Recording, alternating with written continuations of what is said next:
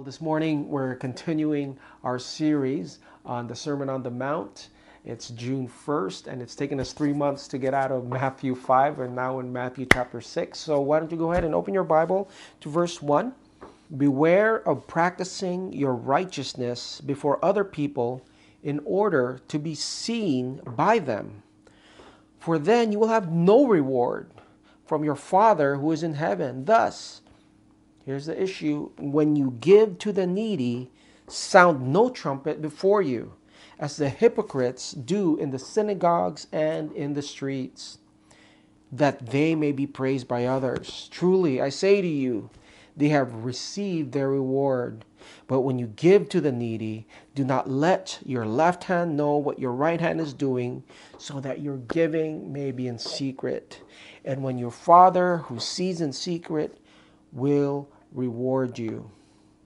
Now, Jesus is doing something that ancient speakers and writers would sometimes do, which is they would state a thesis and give three examples.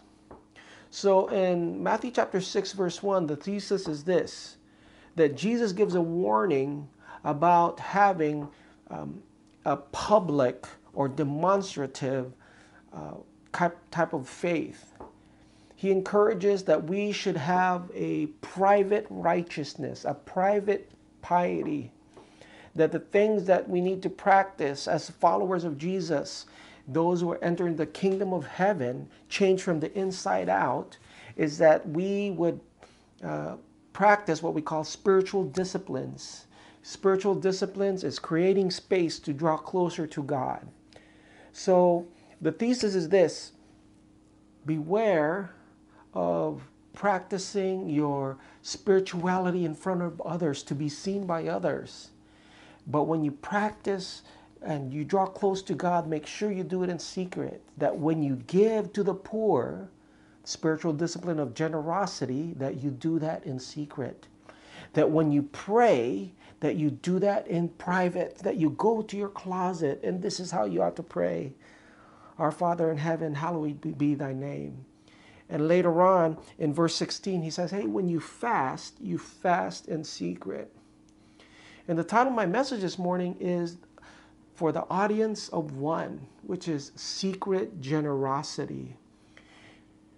And what Jesus does is that he provokes kind of this tension because early in uh, chapter 5, verse 16, he says, Hey, um, let your light shine before man so that when others see it, they would glorify your God and Father in heaven.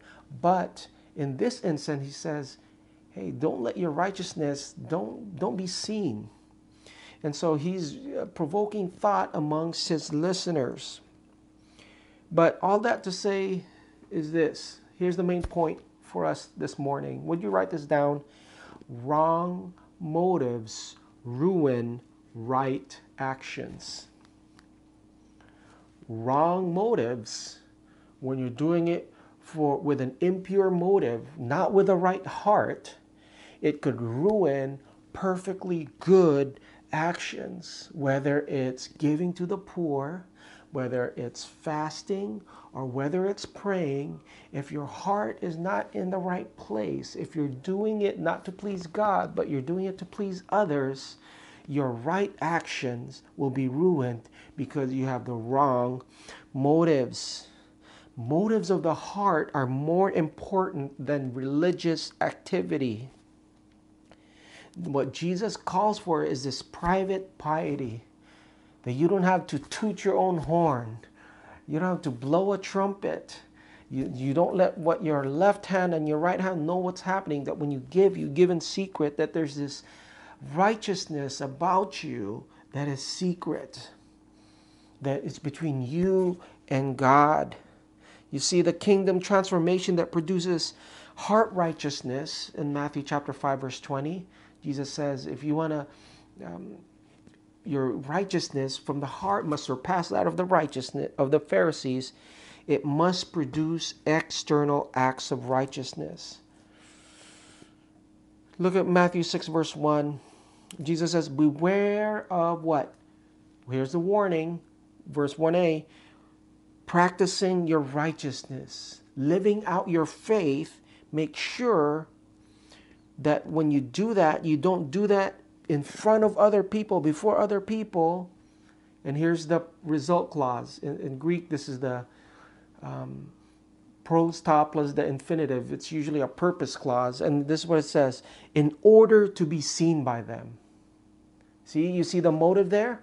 You could live out your faith, but be careful that when you live your faith, you don't do it to be seen so that you could be adored and you could be revered and you could be venerated by people, right? What happens when we practice our f- faith, we live out our faith, our righteousness before people so that we could be seen? For then, in 1c, is the conclusion you will have no reward from your Father who is in heaven. Remember the first message on the Sermon on the Mount? You'll get ultimately you get what you really want.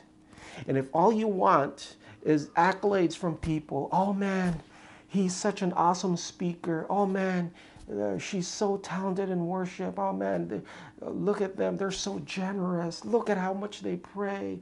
And if that's all you're wanting for, that's all you're going to get. Your reward will be here now, and you will not get a heavenly reward from your Father in heaven.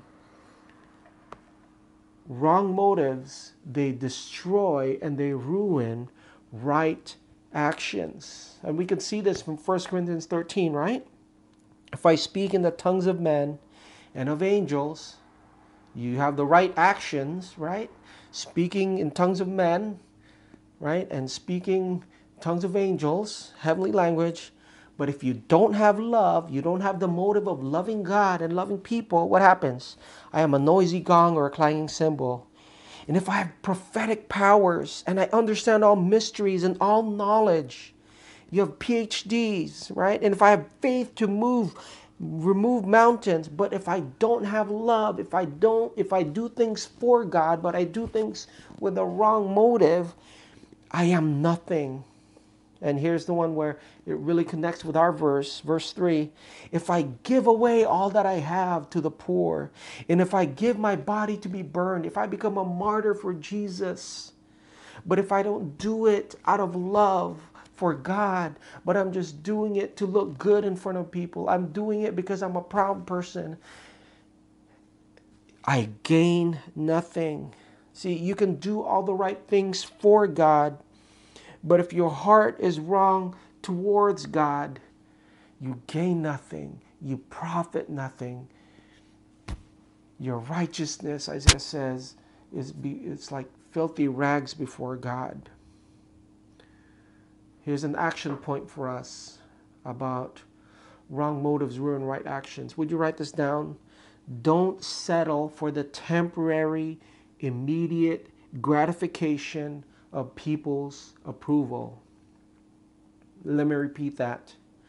Don't settle for the temporary, here now, and immediate. You could get it right away. Gratification. Oh, it feels so good to be respected and honored and approved by people. Don't settle for the temporary, immediate gratification of people's approval. Look at verse 2. Thus, when you give to the needy, there's the issue of giving to the poor. Don't sound a trumpet before you, as the hypocrites do in the synagogues and in the streets.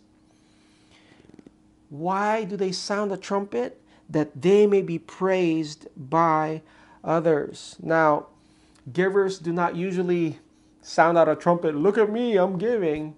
But uh, Jesus is using a play on words here because uh, this image is a hyperbole because the the receiving buckets in the temple they kind of look like like trumpets. And when you drop money it would make noise. So if you drop money it's like look at me bing bing bing bing bing wow. That person's giving a lot. They're so generous. God must be blessing them a lot right? And here's the underlying thing. When you give don't do it so that you could be what? Praised by others Truly I say to you, they have received their reward. When Jesus says, Truly I say to you, that literally means Amen, Amen. I tell you, it concludes a prayer. And most scholars believe that beginning of saying this implied authority. Jesus says, if you live for the praises of man, praises of man is exactly what you're going to get. Now, in the Bible, there's basically two types of judgments. There's the great white throne judgment, which is the final judgment, which is for the unbelievers. We could find that in Revelation chapter 20, verse 11 through 13. Then I saw a great white throne, and him, Jesus, who was seated on it. The earth and the heavens fled from his presence, and there was no place for them. And I saw the dead, great and small, standing before the throne, and the books were opened. And another book was opened, which is the book of life. The dead were judged according to what they had done as recorded in the books. So the great white throne judgment is the final judgment for non believers. They didn't believe in Jesus Christ, they didn't put their faith in the gospel. And because of that, all judgment is committed to Jesus. That the whole creation would be judged Matthew 25, 1 Corinthians 15, Revelation chapter 20, verse 11. And not only that, but not only people, but fallen angels will be judged. 2 Peter chapter 2, verse 4, Jude chapter 1, verse 6. Now, the great white throne judgment is for unbelievers, those who do not believe and refuse to believe and put their trust in Christ. But there's another judgment. It's called the judgment seat of Christ. And that judgment we could find here in 2 Corinthians chapter 5 verse 10. For we must all appear before the judgment seat of Christ, so that each of us may receive what is due us for the things done while in the body, whether good or bad. The judgment seat of Christ is for believers like you and me.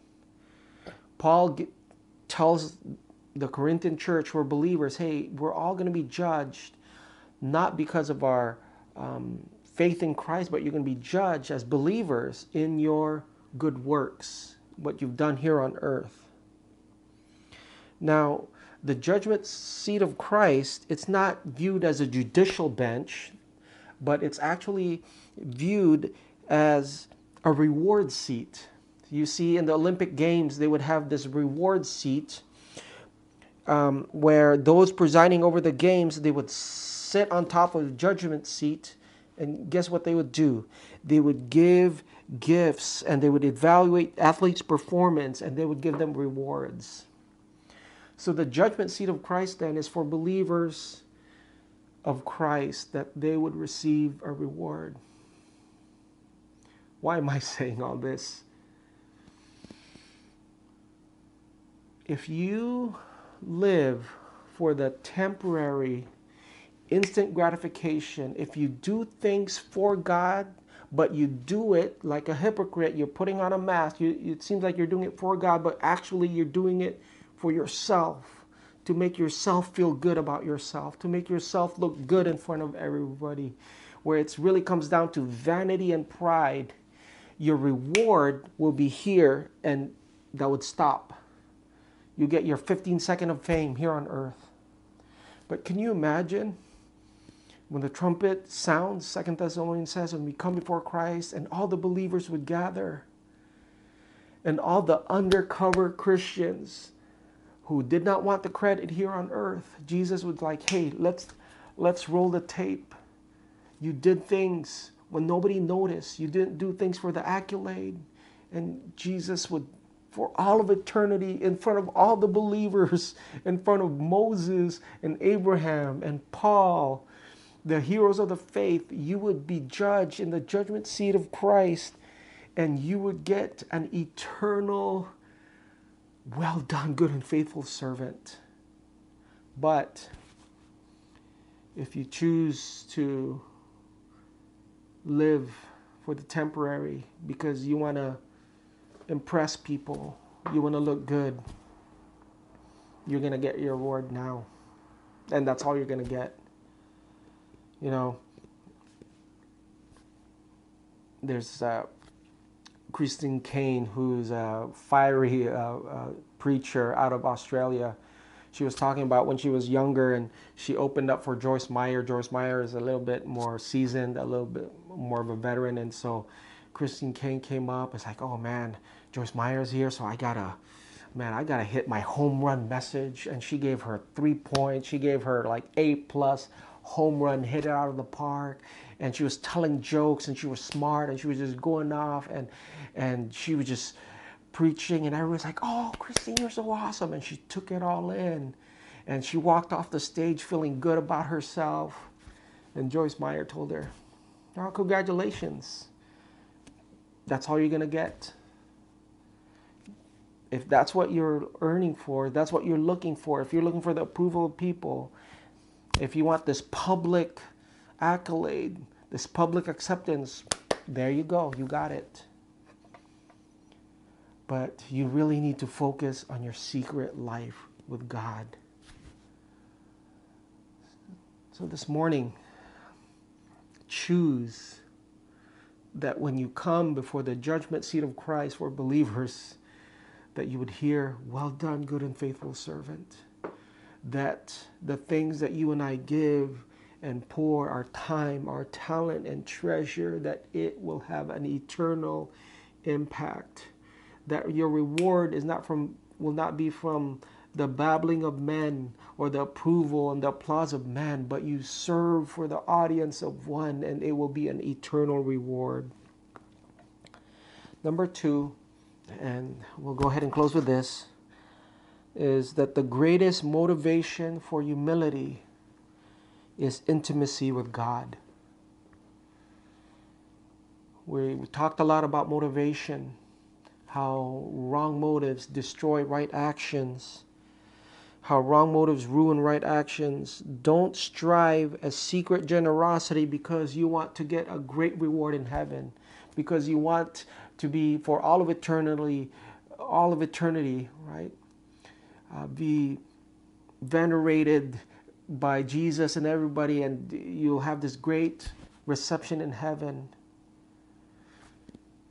have a secret righteousness because when you serve, when you give, when you love, when you live for Christ in secret, that you're not seeking the approval and the applause of men, you are going to draw closer to Christ.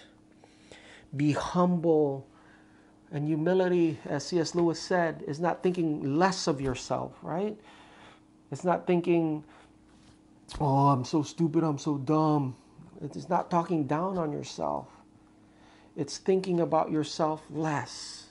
That you put God first, you put others first. The great commandment love God, love people. Look at verse 3.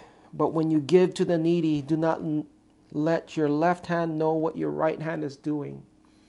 If that sounds familiar at all, that's from Jonah, Remember Jonah chapter 4, verse 2? That uh, the Ninevites they didn't know their left and their right, they didn't know what they were doing.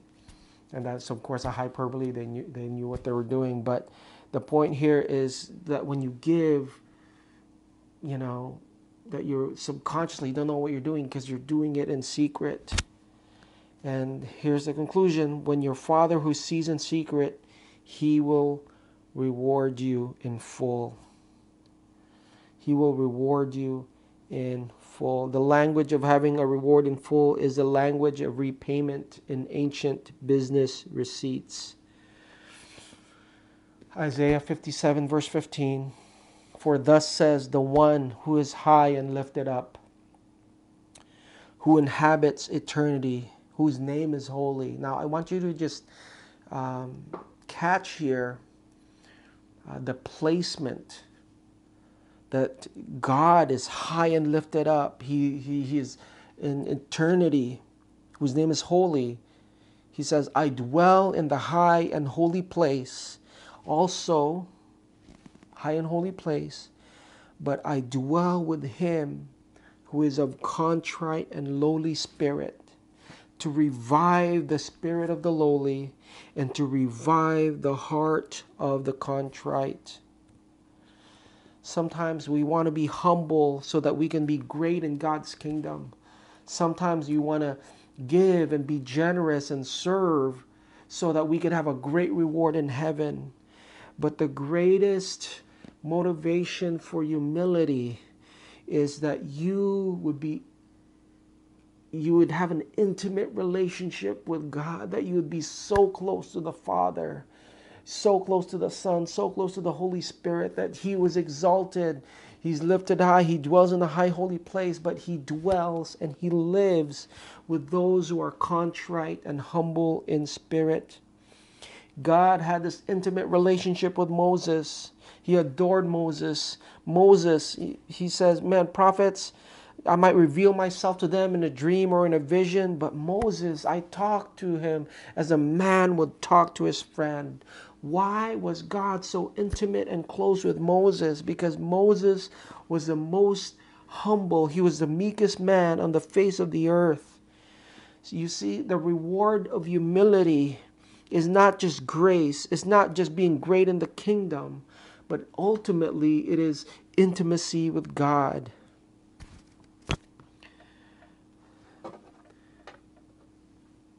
If you want to serve, if you want to give, I think Martin Luther sharply puts it this way until a man is nothing, God can make nothing out of him. Until a man is nothing, humility, thinking less of yourself, thinking about yourself less, God can make nothing out of him. So this morning we're going to partake of communion. And I would ask you to examine yourself. Examine, see, like, Holy Spirit, search me. Like, do I get upset when I'm not recognized for all that I do for the church? Do I get angry when my family uh, doesn't recognize or doesn't applaud all that I do for my family. Is there something there's something about human nature that craves attention. I mean, my four four year old son Ezra, Dad, look, look, look, look, look at me. I jump, look, look, everything, look at me like I'm doing stuff. And it's something innate in us that we want, we seek the approval of people. I encourage you this morning that humility, humble yourself before God. God will dwell with you. And when you give, make sure that you give with the right motive. Not that you could get back, but you give because it's the right thing to do, right? Ephesians 6 Children, obey your parents in the Lord, for this is right. It's the right thing to do. What are the right motives? It's the right thing to do. We do it because we love God. We do it because of obedience to God. We do it because we want to draw close to God. We don't, we seek the audience of one. Let's go ahead and receive our communion this morning. For I received from the Lord, which I now deliver unto you, that the Lord Jesus, on the night that he was betrayed, he took the bread, he broke it, he gave thanks and said, This is my body broken for you. Eat of this in remembrance of me. And at the very core of communion, the Eucharist is Eucharisteo in Greek means I give thanks. It's this heart of gratitude. And this is the motive. You could be taking this right now, and if if you don't examine yourself, then your right actions will be ruined by your wrong motives. And the right motive is this self examination. Lord, search me and know me. If there's any impure way, Lord God, would you reveal that to me? I confess. Lord, what have been my motives for doing the things that I've been doing? And when you confess, when you repent, uh, Bible says times of refreshing would come. Let's go ahead and pray as we eat of the bread. Lord, we thank you, God, for your body that was broken. It's because your body was broken that we are able to have whole lives, where our lives don't have to be broken by sin, fractured by um, our sinful nature, or God. But Lord, there's a wholeness, Lord God, to our life here on earth, that there's a, a depth, there's a substance, Lord, of knowing you. So as we eat of the bread, I pray that you would give strength. I pray that you give grace. Lord, I pray that you would cleanse us, make us new. We thank you, God, for dying our death on the cross that we deserved and for resurrecting, Lord, so that we could have eternal life with you. In Jesus' name, amen. Let's go ahead and eat of the bread.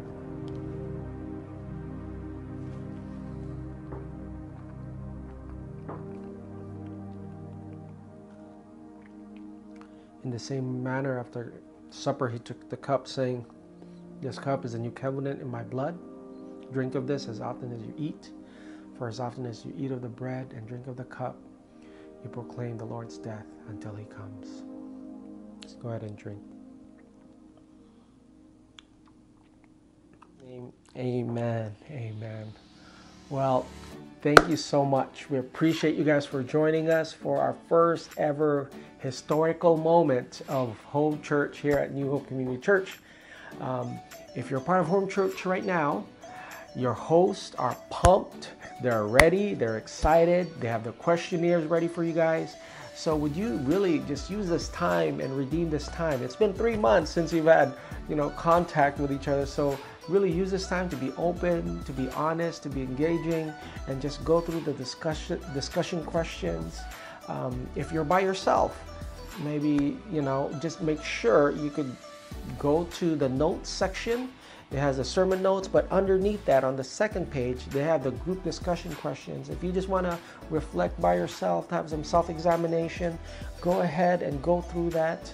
Or if you're with your family, husband and wife, or with your kids, this would be an amazing time for you to uh, go through that and just go on a deeper level and connecting not only with God, but connecting with each other. Don't forget, under the notes, uh, if you're on Facebook, we'll put that on the chat box, all the questions for you guys to go deeper in your relationship with God and each other. All right, well, we love you guys. Thank you. We appreciate you joining us. Lord willing, if the Lord wills, we'll see you next week.